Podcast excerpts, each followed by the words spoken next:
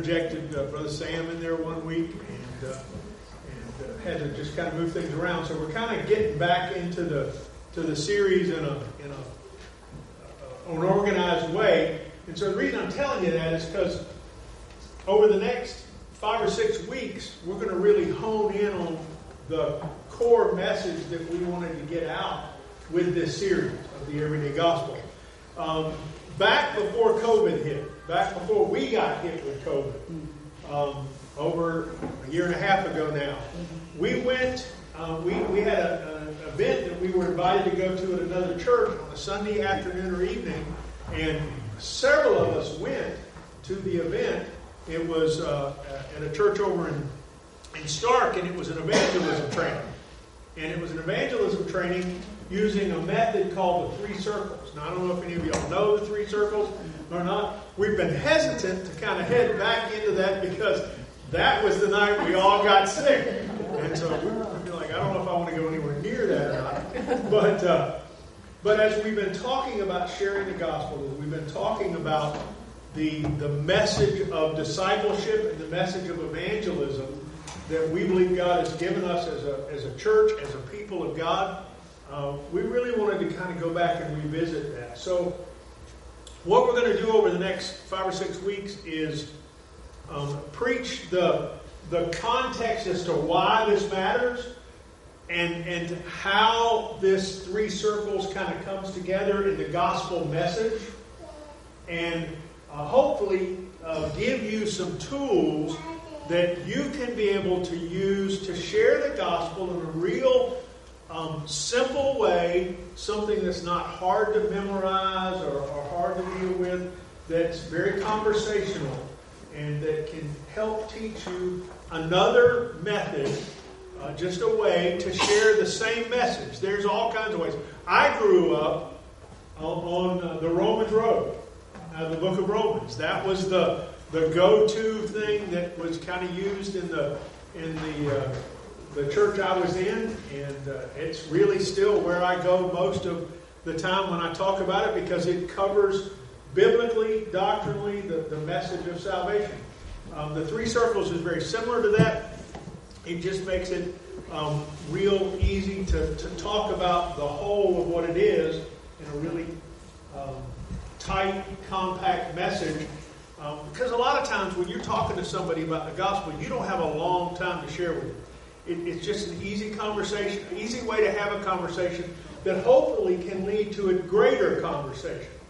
It's not that this is like, okay, I'm going to sell you this tool, and then you just kind of go around and just pass this out and move on. But it's a way that you can begin a conversation with people, and uh, that can that really meets the biblical mandate of sharing the gospel message with folks. Um, I, I, don't know. As, as kind of as we begin this, we're going to begin where you guys just were with the um, the passage of uh, our memory verse for these three months, or these uh, two months that we've been working on, Matthew 18, 28, 18 through 20. That's where we're going to start in just a moment. We're going to go back and look at that again. Um, and as I was looking at that, I began to think about it. You realize that those were the last recorded words that Jesus gave to the church or to the to the disciples. Now, there there was some there's some conversation um, that's going on, and there was probably conversation that was had that's not recorded. But this is kind of the last words of Christ to his followers. Now, begin to think about this idea of last words. I don't know if you you've thought much about what you would say if you knew you were getting ready to die or if you had a chance to say some last words. Sometimes people say very um, poignant, kind of sad things. Sometimes people say um, things that are, are loving. Um, Benjamin Franklin, everybody knows who Ben Franklin was. I, I think it's kind of sad that, that Benjamin Franklin's last words recorded were to his daughter, and it was this A dying man can do nothing easy. Kind of sad, isn't it? I mean, a man that had all the accomplishment he had in life, he's thinking about how hard it was to die. Um, that's a man that doesn't sound like he's got a lot of hope to me.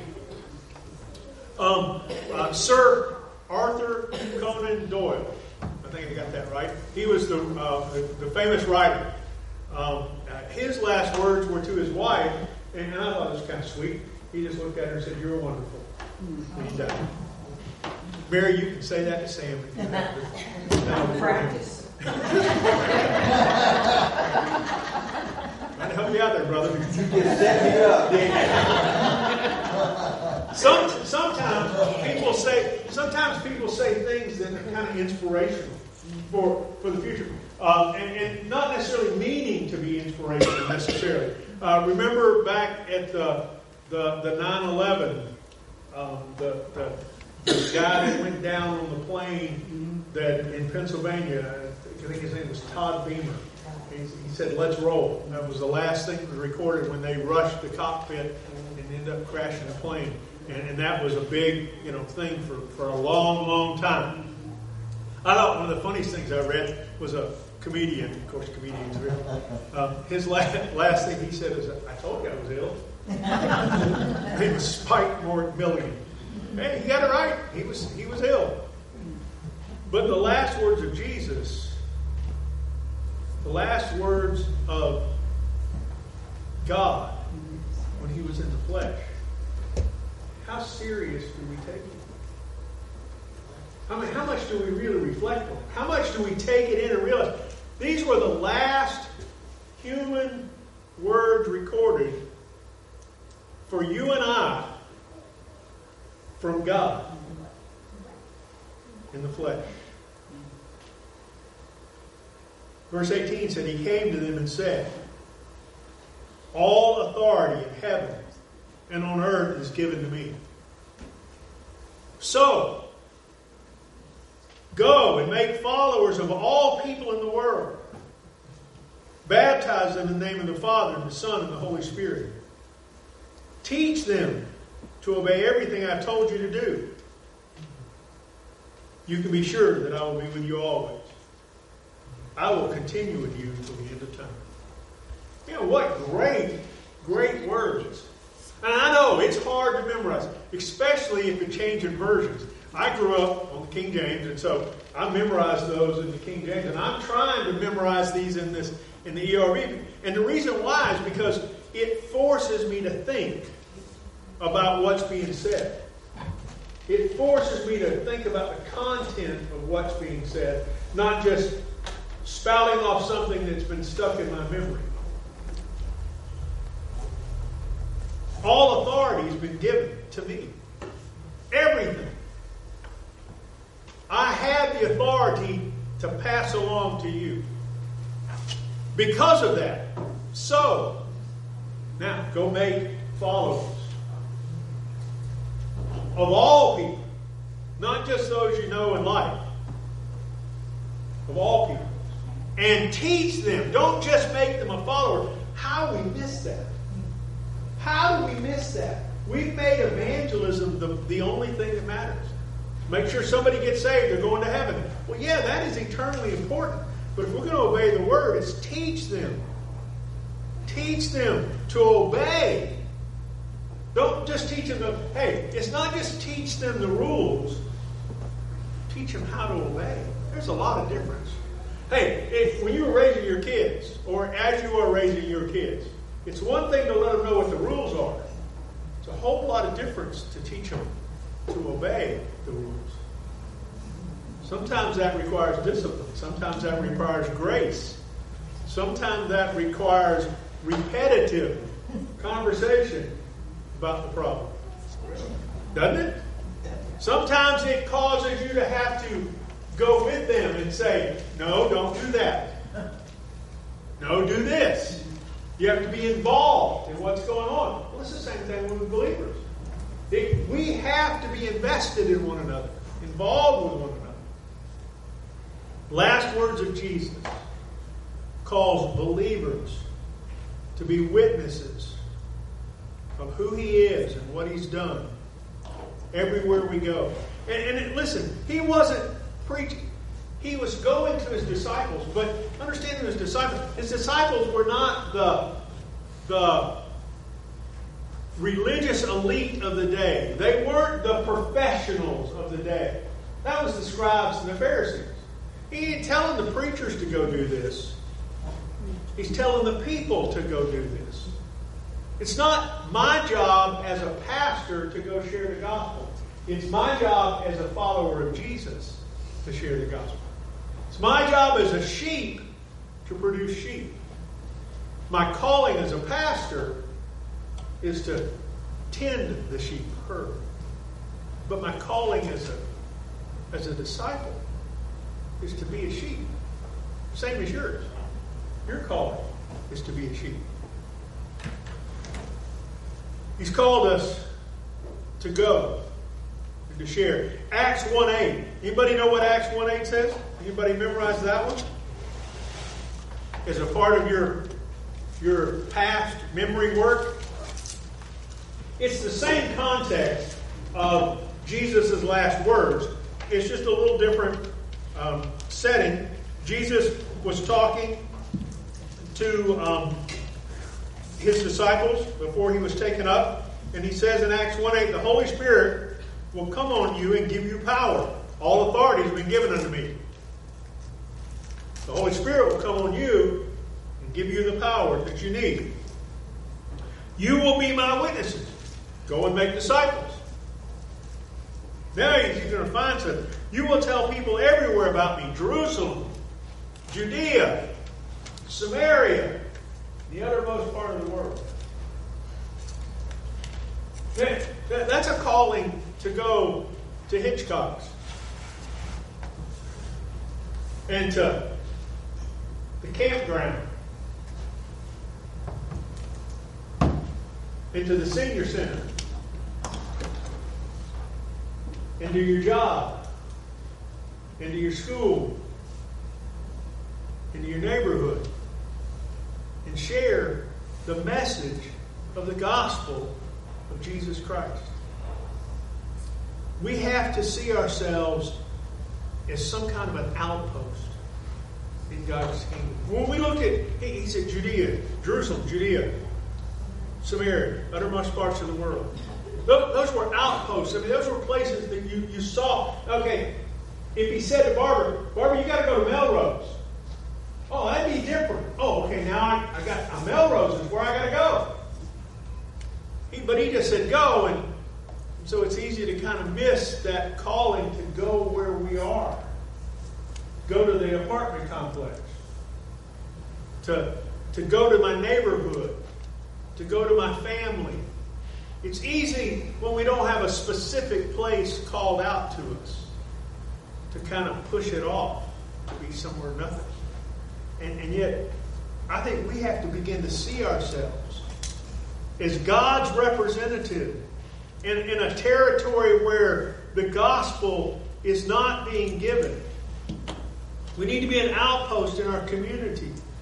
We need to give people the message of the gospel because they don't know what it is. I, I was shocked just a few years ago, right here in Keystone Heights. Um, we ran into a, a person here in Keystone and began to talk about the gospel a little bit. They had absolutely, either they were really messing with me, and I don't think they were, but this person had no idea of the message of Jesus Christ. They heard the name, mostly in a negative context, mostly in a, in a slang, cursing kind of way. They had heard about God, but that was more of a the thing up there. But they didn't know the message of Jesus in Keystone Heights. That's how I grew You, yeah, you did. What? It was just a few years ago in South Florida, Keys actually, that you heard the gospel message. What do you think about that? Almost 30 years We, most of us grew up in church. And for us to think, how, how can it be that somebody can be 30 years old in the United States of America, in the military, in, in Florida, I mean, I mean in the South, how can it be you've not heard the gospel? And yet, that's the truth. of where we live, we can't assume. We can't assume. We have to go. And it begins with helping people understand that there is a God. And He has a design for everything He does. He's not random. You go back to the book of, of Genesis. Let's just, let's just take a look at the book of Genesis for just a minute this morning. I, I want you to see how detailed God is. In the beginning, back when it all started, in the beginning, God created the earth and the sky. The earth was without life, not yet useful for anything. Deep waters covered the earth. The darkness covered the water. God's Spirit was moving like a storm over the surface of the water. Then God said, Let there be light. You go on, verse 6. Then God said, Let there be space between the water in two parts. Verse number 9. Then God said, Let the water be under the sky, under the sky be gathered, so there be dry land will appear. Let there be land, let there be oceans. God, God's a God of order. God's an order, a God of design. God is a God who has planned out everything in a specific way. Verse 11 Then God said, Let the earth grow grass.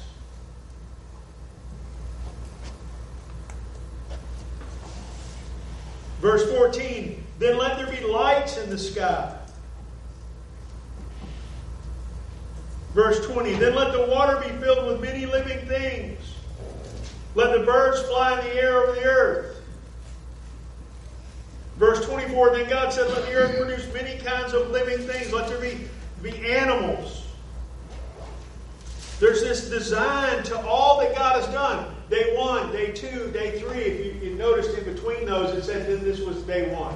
Then this was day two. This was day. This is the way God. God's got a design and a plan. We're not happenstance. You're not just some accident, random of nature. You are the design an almighty, holy, perfect, all powerful God. And you know what? Most people don't know that or believe that. If you don't know that or believe that, you're going to have a hard time understanding what's going on in life around you. You're going to have a hard time understanding the brokenness of life. There's so many people that think brokenness is the norm. What God intended was not brokenness. What God intended was perfection, fellowship, and relationship. We get to the story of, of mankind. After he had made everything, he, he looked at it and said it was good. And after he made man, he looked at them and said they were very good. The Bible says that when he made mankind, he made them in his image. You ever thought about being in the image of God, what that means? You ever had anybody say, I, I, get, I get, tickled. Um, most of y'all know that Ann is not the mother of my daughter. She's Ben's mom daughters. And used to be when the girls were younger and we were together, we'd be off doing stuff.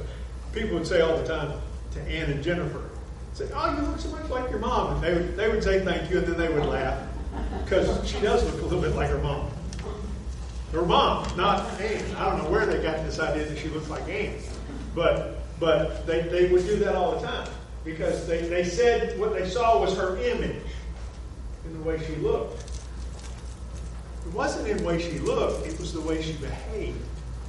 It was her mannerisms, it was the way she carried herself, the way she acted, because she was around Anne all the time. She acted like Anne. She behaved like Ann. She carried herself like that. And that's exactly what God says of us. That we are made in His image. Bless you. We, we have the same characteristics as God. We have the ability to reason. I got news for you. I know this might shock you, might come as some sadness to you. Your favorite pet doesn't have the ability to reason. They have instinct, but they don't think. Now, I know that might shock you, your precious little dog or cat. but they don't. But you do?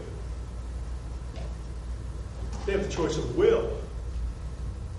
You, you realize you have a choice of will? That is a characteristic of God. Nothing else God created has a characteristic of will. An animal does what it does out of instinct because it must. it's the instinct within it. You and I can look at something and have the instinct within it, within us, to do something and say, No, I choose not to do that. Now, typically, we do that backwards than what we should. We see what is right and we choose to do wrong. But that also means we have the, the ability to do what is right when we can do wrong, but we don't always choose to. It's God's design. God created everything for design. I, I, know it doesn't fit in the world around us right now, and I, I know it's not a, uh, an argument in the church today, or in our church today. It's an argument in the church, but not in our church. But you understand that God designed us in every aspect of our life. Regardless of what the world around us tells, tells us, there are two genders in this room, and only two. Amen. And only two. You can identify any way you want to identify. That's a choice. You can call yourself anything you want to call yourself, but you are only male or female. Nothing else. Because God designed us that way. That's the way God designed things. God, God created things very specifically. In Genesis 1:28, the Bible says that there's a very specific design for family.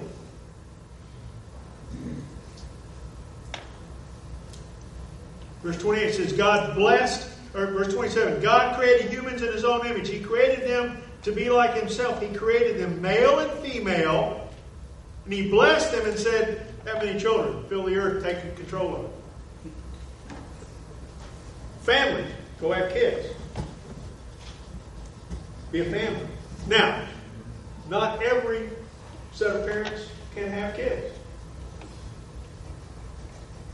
Uh, but but that's not what we're talking about here, saying that, that if you can't have a child, that, that you're not fulfilling God's.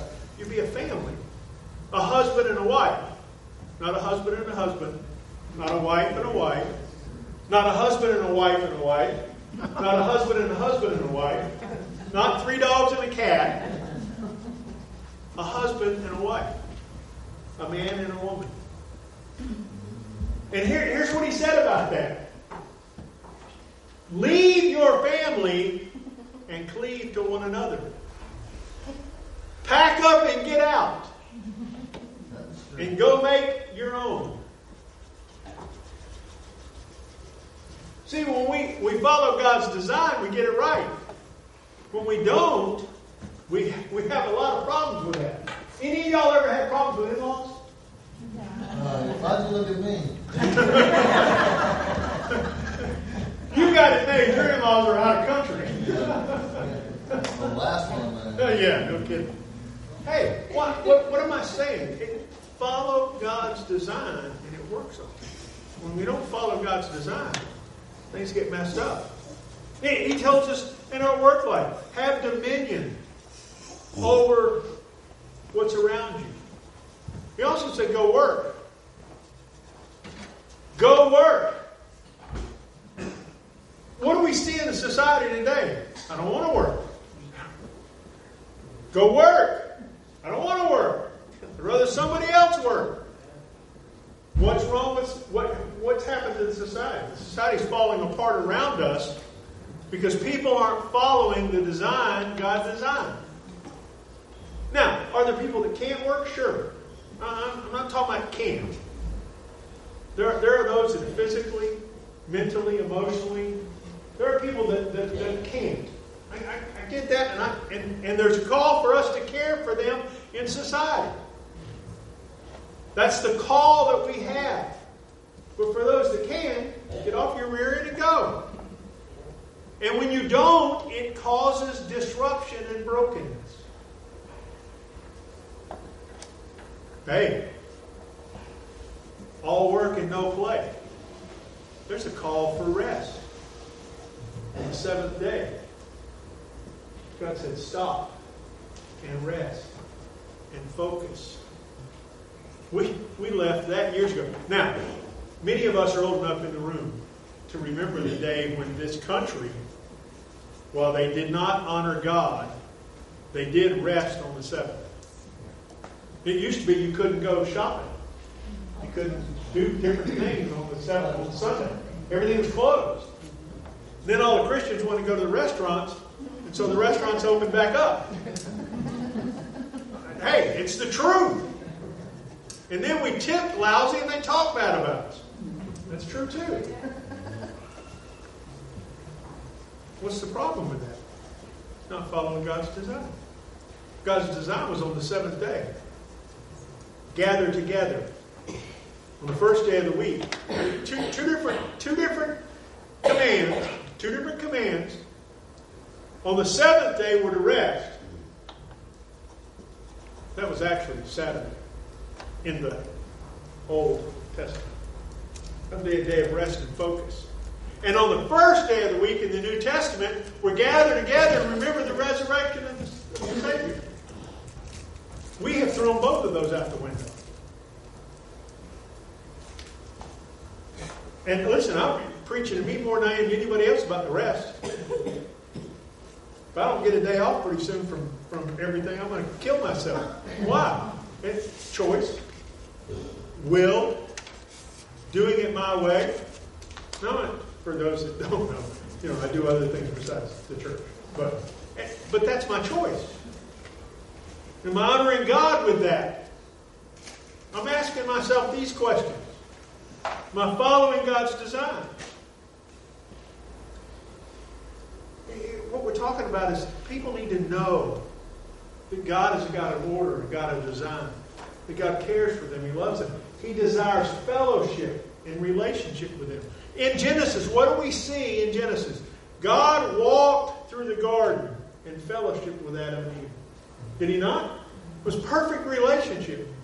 The cool of the day. We haven't seen that in a while. Hopefully, one day we'll see that again soon. I am so ready for the cool of the day. Me too. But what happened when sin entered? What happened when things got broken? Men hid from God. Men didn't want to be around God. It wasn't God didn't want to be around men. Men didn't want to be around God. God still came looking. There's a design. The design affects every aspect of our life. And it's about relationship with God. Unfortunately, sin came in. And brokenness happened. Romans 3.23. Anybody quote that one for me? All have sinned and come short of the glory of God. All have sinned. Every single one of us. Those two sweet, precious children back there. Oh, I'm sorry. Never mind. Preston and Paige. Their mom was about to have a heart attack because the preacher was lying in front of the church. They're sinners by nature. Miss Fran, sweet Miss Fran, is a sinner by nature. She, she wanted to call bad things about her beloved Alabama today. And she did. Pastor Mark, godly man, sinner by nature. We're all broken. And here's how we know we we fall short of the glory of God. We don't match the design. Anybody in here ever told a lie? No life. You're lying now. what? What? You know what that makes you, doesn't it? You're a bunch of liars. We don't like thinking that way, do we? Anybody here ever stole anything? Bunch of thieves. God said, don't lie. God said, don't steal. You want to know how we know we've fallen short of the design and the glory of God? We don't match that because, listen, I can go through about eight more of them and hit us. To kill anybody. Great. Have you ever hated anybody in your heart? Remember, you were married. Jesus said, if you hate somebody in your heart, it's the same thing as murder. Anybody ever committed adultery? Anybody, anybody ever, anybody ever committed adultery? Anybody ever lusted after somebody that wasn't yours in your heart? It's the same thing. God said. Jesus Himself said. Now, What, what am I trying to tell you? We're broken. We know that. Many of them don't. First thing we have to help people understand is that God had a design, a design for us.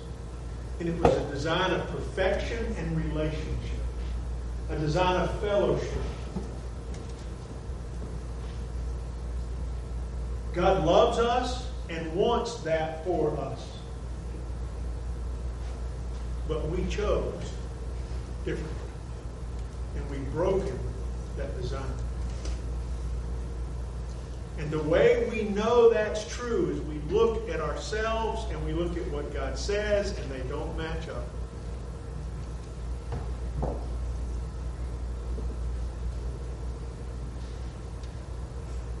I've often said, you can never lead a person to salvation in Christ that does not understand that they're lost and separated from Christ. You can't get saved if you don't know you're lost. Most people I know that are lost in the world today have no idea they're lost. They're perfectly happy wandering around in their lostness because everybody else they see is wandering just like them, including many who call themselves followers of Christ.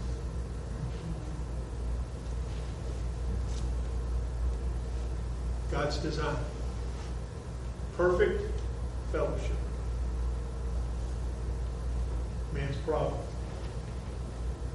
Sin and brokenness.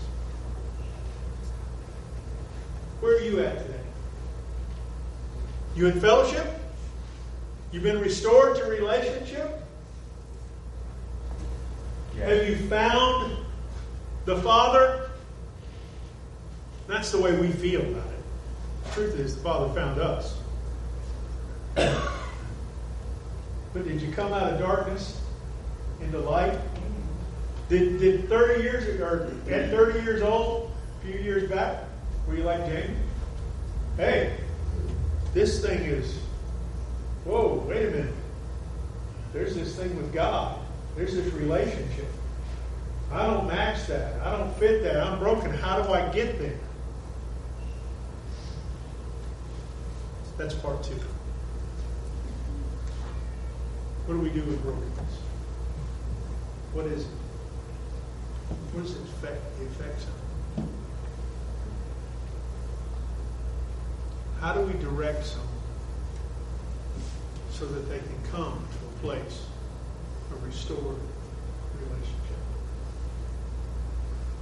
As we walk through this idea of the everyday gospel, can you do that? Can you take someone and walk them from God's perfect design to how that got messed up, to how that can be restored. That's the three circles that we're going to walk through over the next few weeks. Let me give you a hint. If you don't already know this. The brokenness of sin can only be fixed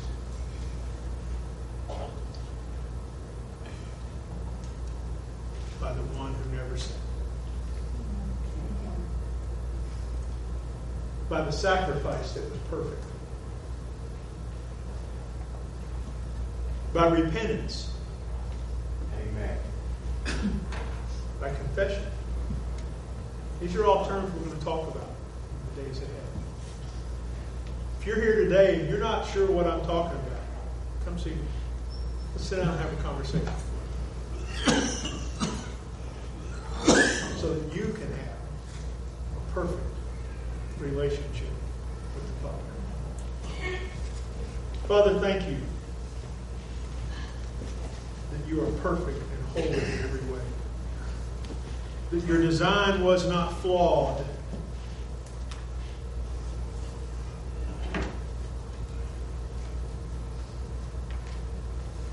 That the redemption that you had already planned before you ever created the first thing was perfect and holy, just like you. Father, thank you for the grace that we receive. Lord, for those of us in this room that are followers of Christ, help us to live in the image of a God who has redeemed us.